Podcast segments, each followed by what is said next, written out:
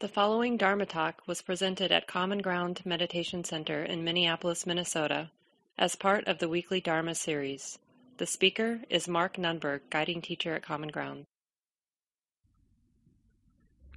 Tonight we'll have small groups in about a half an hour. And uh, in particular, tonight, I thought it might be nice for us to kind of go right to the thick of it how our how the mental activity constantly spinning our likes and dislikes our hopes our fears our opinions our impressions all of this endless meaning making which is nature so it's not bad but it definitely can cast a real spell in the sense of appearing to be somebody, me or you, right? So I thought it might be nice in the small groups to, in particular, to look at mental activity and just our own experience of acknowledging, you know, in that small group context, how moments of mental activity, how compelling or convincing it is that that's me talking to me. Right? It doesn't seem impersonal at all. It feels as personal, you know, as anything can be. And then you might have examples of noticing mental activity in a less personal way. Right? So what and then what supports that?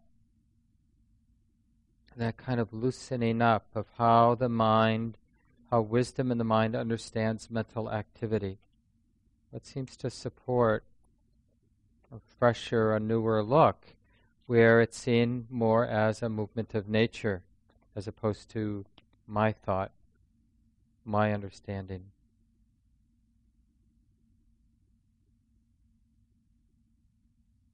And the nice thing, it really shifts so much in how we practice as that insight around what mental activity is.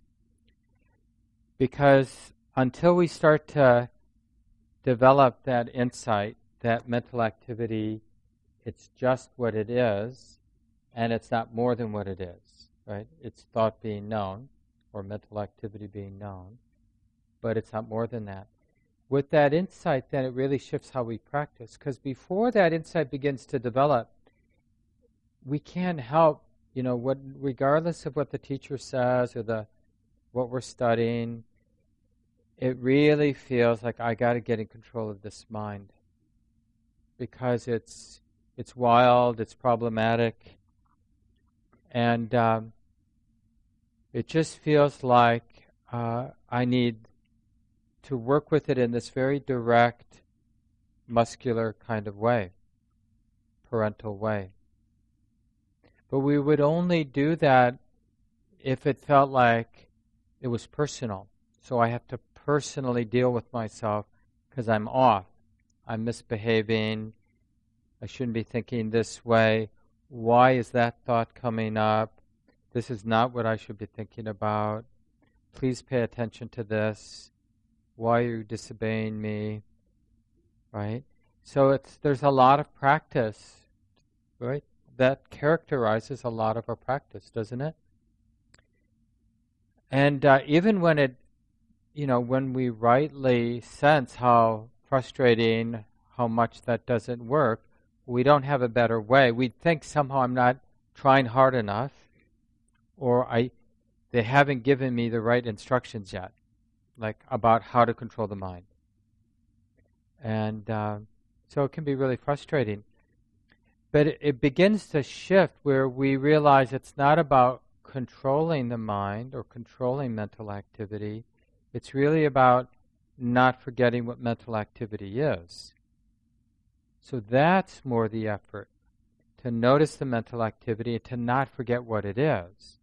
Oh, it's just that mental activity being known, just that emotion being felt, just the, this thing we call the body being felt, sounds being heard.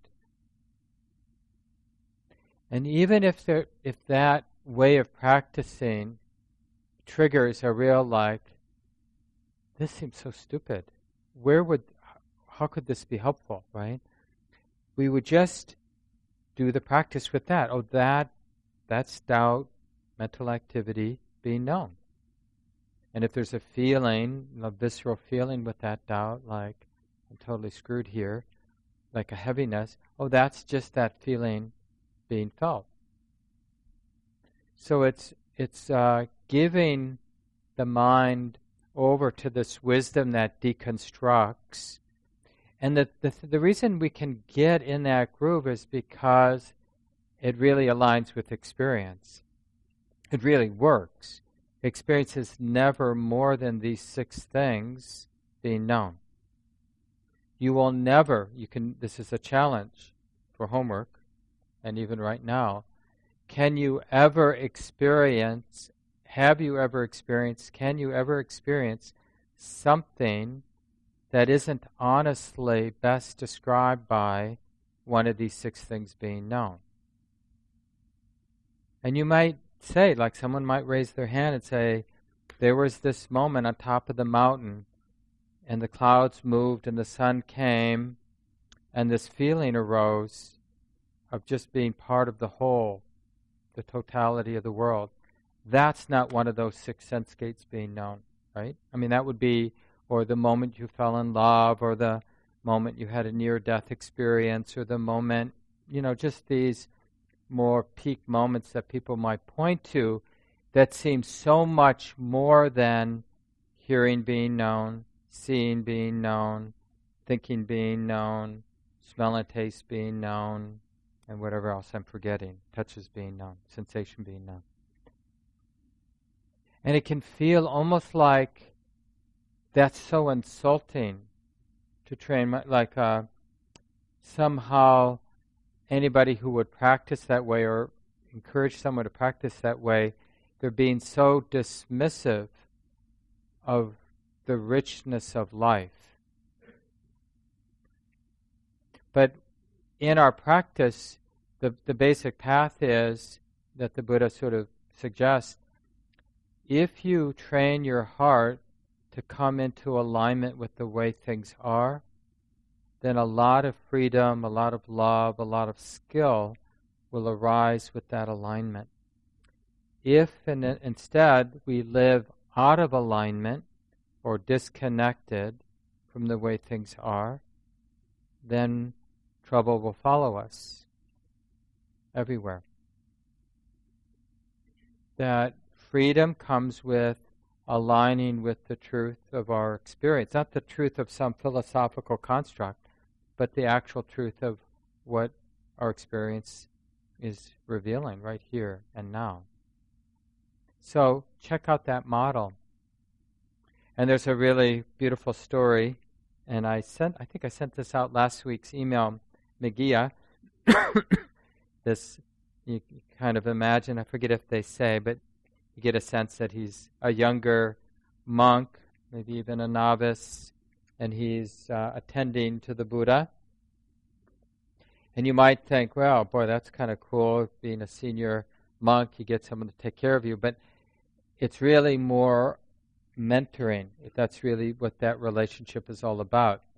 So you know, Meghiya being the attendant to the Buddha before he walks into town to get his food for the day. He asks permission, and the Buddha gives him permission. And as he's walking back from going to the village, collecting the food in his alms bowl, walking back, he sees a beautiful mango grove, and he thinks, I know how this goes, right? Because all the senior people. They sat down under a tree, they realized the truth, and then they become special.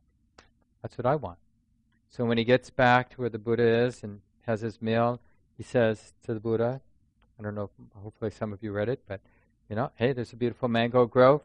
Seems like I should go there and exert. You know, you don't need me. You've already done your work. You're already free. So let me do my work. And the Buddha says, No, you should hang around until there's somebody else here with me. And he asked three times. It's sort of magic if he ask three times. But the Buddha, you can tell by how the Buddha, at least how it's recorded, how he responded. It's like, uh, as you were talking about exertion, What can I say? Do what you think is now time to do. So, of course, he went. And the, and the thing is, it's like we have these idealistic notions. Oh, I get it. It's about non attachment. So I'm going to sit down in this mango grove, or I'll, you know, and I'll just go right there. But what do we find? We find a mind that's all over the place, and probably a body, bodily sensations, all over the place, like all the cumulative tensions in the body that we've picked up over a lifetime. Right? Anybody not feel that tonight? Tonight, right? We feel that complexity of tension in the body. We feel the momentum of the thinking, worrying, planning, whatever mind doing everything that it's inclined to do because of all that momentum. And it triggers that parent that wants, feels like the appropriate move is to get this thing under control. You know how human beings, we love it. It's like English gardens. I mean, I know it's particular cultural expression of order, but one way or another, we like to get things ordered, organized. Because it helps modify, from an egoic point of view, it helps modify that, you know, semi conscious understanding of mortality. You know, that I'm not actually in control. I'm born and I'll die, and I don't get it. And so, but at least I can, you know, have my bathroom clean, or I can have my garden row straight, or curved, or whatever your thing is, right? So it doesn't have to be sort of, you know, Western cultural order. It could be some other version of order. But it will be some parental move so we feel safe. So instead, with this, we're, we're specifically not trying to organize or govern. We're realizing this is being known. And as we see what's being known, we're seeing the endlessness of it, the impingement of the, the next thing being known and then the next being, and has that ever ended? And there's always the next experience lined up and then the next experience. And it's endless. And we, the more we're able to relax and trust our experience, the more we really get how ungovernable it is. And I like that word ungovernable, unreliable, because it really points to all three of the three characteristics that we've been studying since the summer. Right, we studied impermanence in the summer, those of you who were in that course. And then in the fall, dukkha, the unsatisfactory nature. And now here in the winter, the impersonal nature, anatta. So these really aren't three different characteristics. They're really talking about the underlying nature of phenomena, that it's natural, it's uh, arising and passing according to the complexity of cause and effect, which can't be completely read with our limited sensitivity, but we can sense how things are lawful. They don't happen randomly. Things are unfolding in this natural and impersonal way and can't be governed. And and what that that's like a very particular dharma medicine because notice as you do these kinds of contemplation like if you really work with the six sense gate meditation this week or maybe even for several weeks now where you just and then during daily life too just keep oh yeah that's just thoughts thoughts being known feelings being felt, seeing being seen, hearing being heard. And uh, and realizing the ungovernableness, and it, it really evokes a deep dispassion.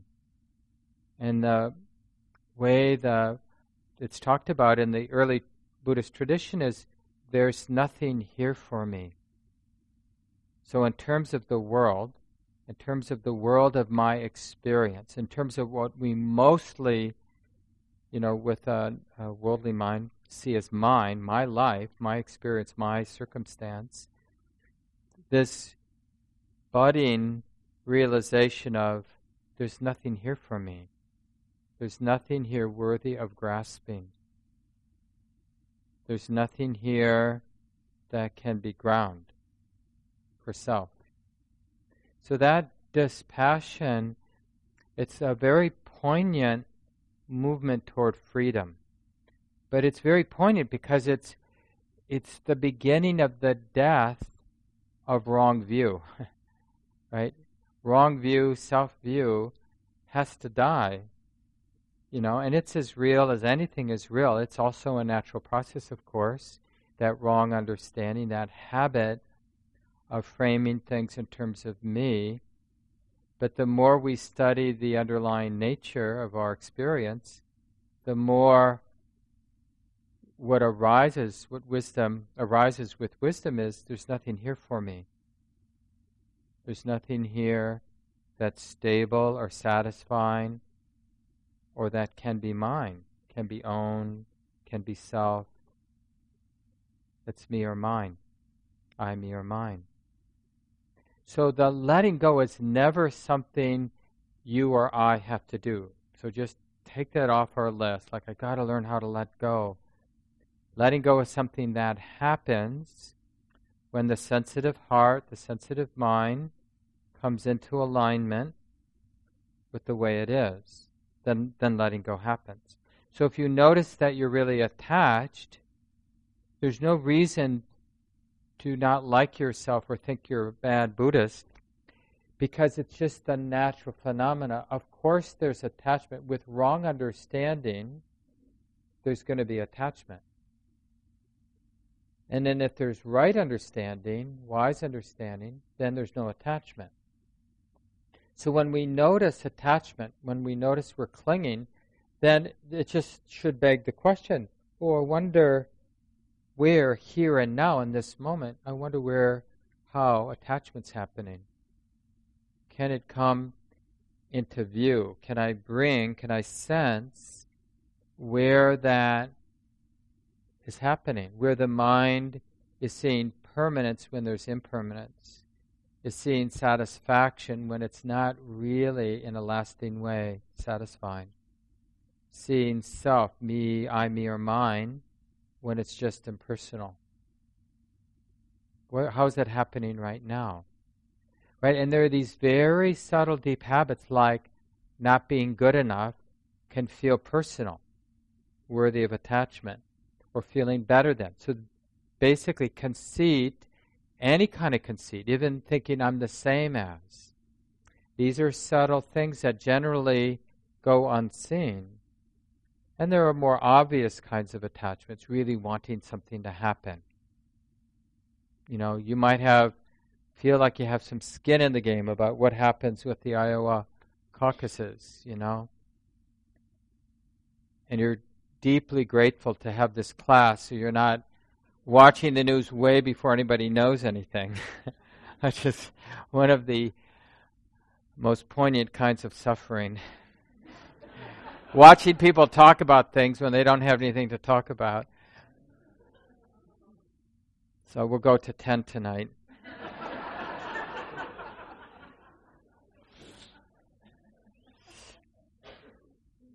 And you know what's going to happen? Nothing will be resolved. We still won't know what's going to happen.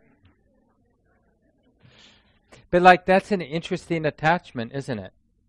Because I think it's interesting because I think it's one of those things where we might actually have an attachment, like, could be the attachment I really need to know, I really want to know who's going to win. It really matters who wins. But we can feel like we can deconstruct that, and, and we might even really pop the whole projection of self, of I, me, or mine around this, like whatever your political leanings might be. Um, and so we'll go from noticing the congealing and the heaviness because of attachment and having an opinion and having desire, attachment to desire, and then it pops, and then it's still the Iowa caucuses. It still might be curious to see what happens, but there's no psychic weight, no skin in the game. There's nothing here for me. No, nothing here for me is not the same as I don't care, or that one scenario might lead to more suffering and another scenario to less suffering for people. Right? It just means that even the arising of tremendous suffering and the minimizing the alleviation of suffering, even that is just that being known. So, experience, we really, we know this deeply, right? Experience can absolutely be misunderstood and be experienced as I, me, or mine. Anybody not deeply suffer in their life? I mean, anybody not have experience that felt really beautiful or heavy, difficult? Yeah, all of us, I'm sure. The, the question. So then, so we don't forget how impactful suffering is just because the wisdom deepens and we learn how to be in the world of happiness and suffering in a really light way. Right? So you might have developed a lot of wisdom and you know you in your life you cycle through financial ruin and wonderful success and getting cancer and then getting cured and losing a loved one and this and then that. But because of the maturing of your practice, your heart isn't identifying with the times of suffering and the times of happiness. It's not I, me, or mining around the pleasant times and the difficult times. But we don't forget the tendency of what our mind used to do and what everybody else, most everybody else's mind is doing. So we don't lose compassion for the world because we understand that I can be in the world of happiness and unhappiness without being confused by it. Oh, yeah, Things are really good.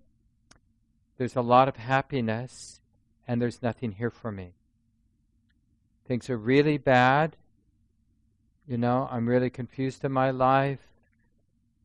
Difficult habit energies are being triggered. My knee hurts. I have indigestion. And there's nothing here for me. There's no part of the mind bothering to own that difficulty. Now, I know this is hard to kind of get, but we just want to, and this is where this uh, little discourse comes in because the Buddha, you know, when Meghiya goes back to the Buddha and says, How amazing! I sat down and I was attacked by my own mind, you know. Instead of goodwill, there was ill will. Instead of generosity and contentment, there was greed and wanting, you know. Instead of compassion, there was inner aggression or whatever. How amazing. You know, he was kind of stunned. He thought, you know, beautiful mango grove. I know what I'm doing. But it isn't enough to have the secret teaching, you know, attachment bad, non attachment good, right? We all have heard the inner teaching, right? We all know clinging, not good. Non clinging, good. But it doesn't help us.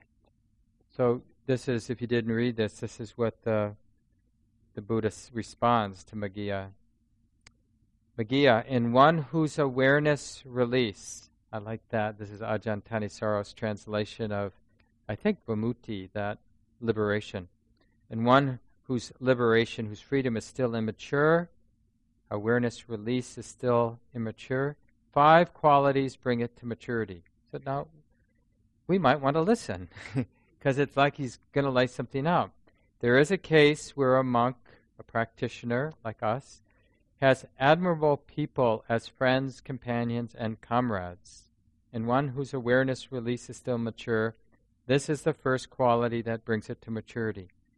Now, generally, when the Buddha is talking about admirable people, he's talking about people with deep insight. And they're not so easy to come by, but we have books for sure and teachings by wise people. More than we could ever use. In a way, it's a little confusing. But the important thing is, you know, with things like Dharma Seed and places like Common Ground, we have wise community and wise friends, and keeping close to the teachings really helps. And remember, you know, when people were lamenting that the Buddha was going to die, you know, he said uh, it's the teachings that are relevant, not this body, not this person. Right? It's the teaching, and it's people who have uh, developed insight from following, integrating the teachings. That's being close to that is the first um, quality that brings our practice to maturity. And then the second is developing virtuous behavior, so cleaning up our act, really getting interested in the value of non harming in our lives, and really training in it, and seeing danger when my mind rationalizes deviation from my value of non harming. I'm busy I don't have time to do this with the kind of care I'd like to do it with. I mean, this is, I think it really gets stronger as we, uh, we don't get away with as much, I think. This is a little bit magical thinking, but seems like there's some truth to it. You know, we really commit to our practice, walk this path as best we can.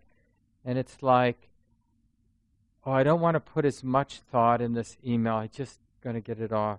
But we have this sort of warning signs, mindfulness bells going off in our heart like, this is a situation where the person could easily misinterpret. So maybe you should be really thoughtful about what you write or what you say. Because you care, because you really value not causing harm. These little things like that.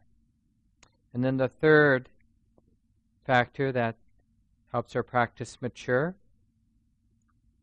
Furthermore, one gets to hear at will, easily, without difficulty, talk that is truly sobering and conducive to the opening of awareness.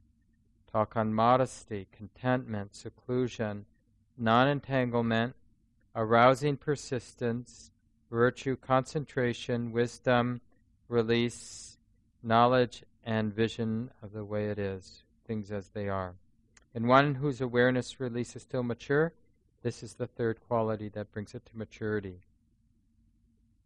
Furthermore, one keeps one's persistence aroused for the abandoning of unskillful mental qualities, right, and the taking up of skillful. So we don't pretend it doesn't matter what the mind is doing we take deep responsibility, like we would for a newborn baby, for our, the quality of our own heart and mind. How's the mind doing? What is it dwelling on? Is it, is it dwelling with irritation or is it dwelling with kindness?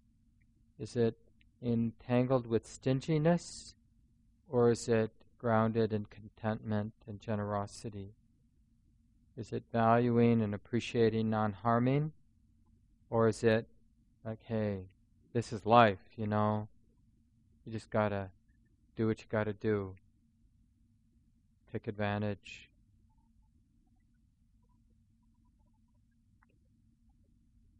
And then now the fifth.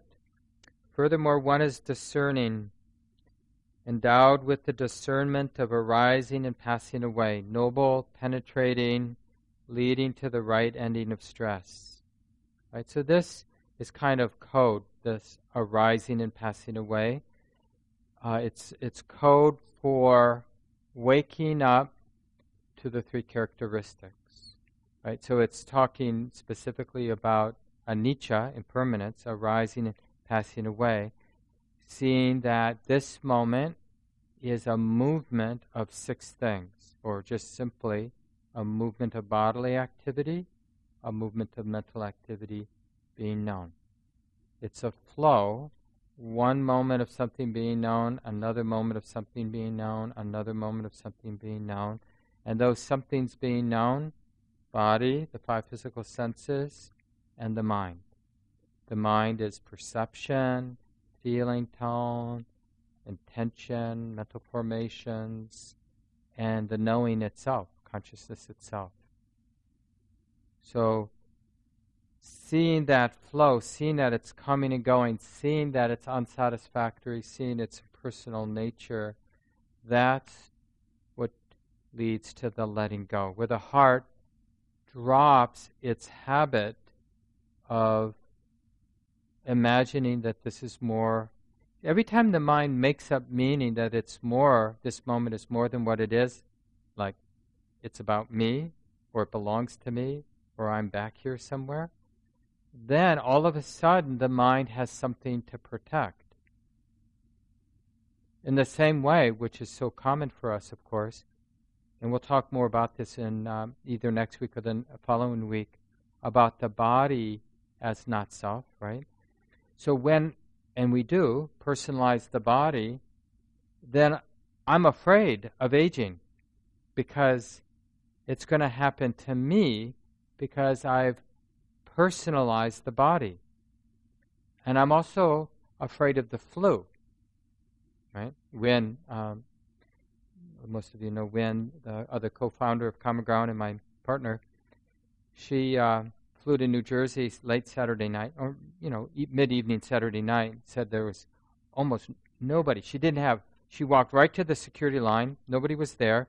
There were four places she could go, you know, through the machine. And she said there were a lot of people wearing masks. She was a little freaked out. I mean, not in a serious way, but just like, oh, that's a little weird. Right? So, you know, it's this uh, fear we have for the body because of the identification. But if we cultivate the perception that the body's nature, not self, right? It does what nature does, takes birth, grows old, dies, sometimes sooner, sometimes later, sometimes this way, sometimes that way. Sometimes there's pain, sometimes there's pleasure arising in the body. I mean, it sounds crazy like, all right. I'm not going to take the bodily experience personally. Because you absolutely can. no one will stop you from really personalizing your experience of body. Just like you can really personalize what you think is happening in the United States or what you think is happening with the global climate or what you think your partner is doing and whether you think that's the right thing for that partner to be doing. Right? You can personalize anything and have all kinds of opinions. And the interesting question is are you willing to check to see how that's working for you? Like, what is that set in motion for a human life? And is that what we want to set in motion? That deep, pervasive habit of personalizing things. So, tonight, in the small groups, personalizing thought, just talking about how seductive mental activity is. And just normalizing it for the three, you know, for the three of you in the small group. Don't, you know, it's not like we're expecting our partners in the small group to somehow say, yeah, it's been 10 years since I've been identified with a thought. They're like clouds in the vast, infinite space of awareness coming and going, you know. No, I mean we it it's very potent for human beings to talk about identification with thought. Only wisdom can talk it's only from the point of view of wisdom can we talk about how seductive mental activity is.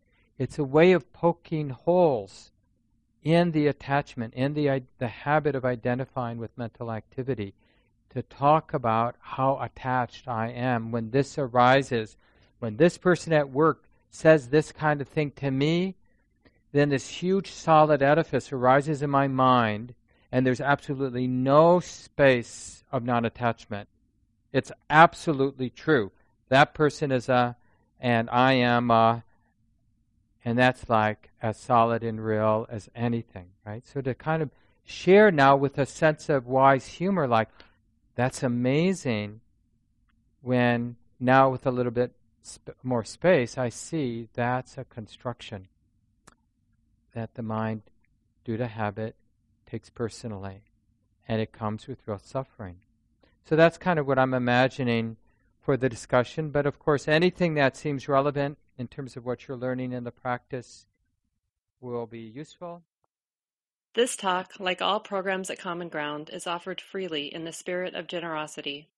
To learn more about Common Ground and its programs, or if you would like to donate, please visit our website www.commongroundmeditation.org. Thank you for listening. To learn how you can support the teachers and Dharma Seed, please visit dharmaseed.org slash donate.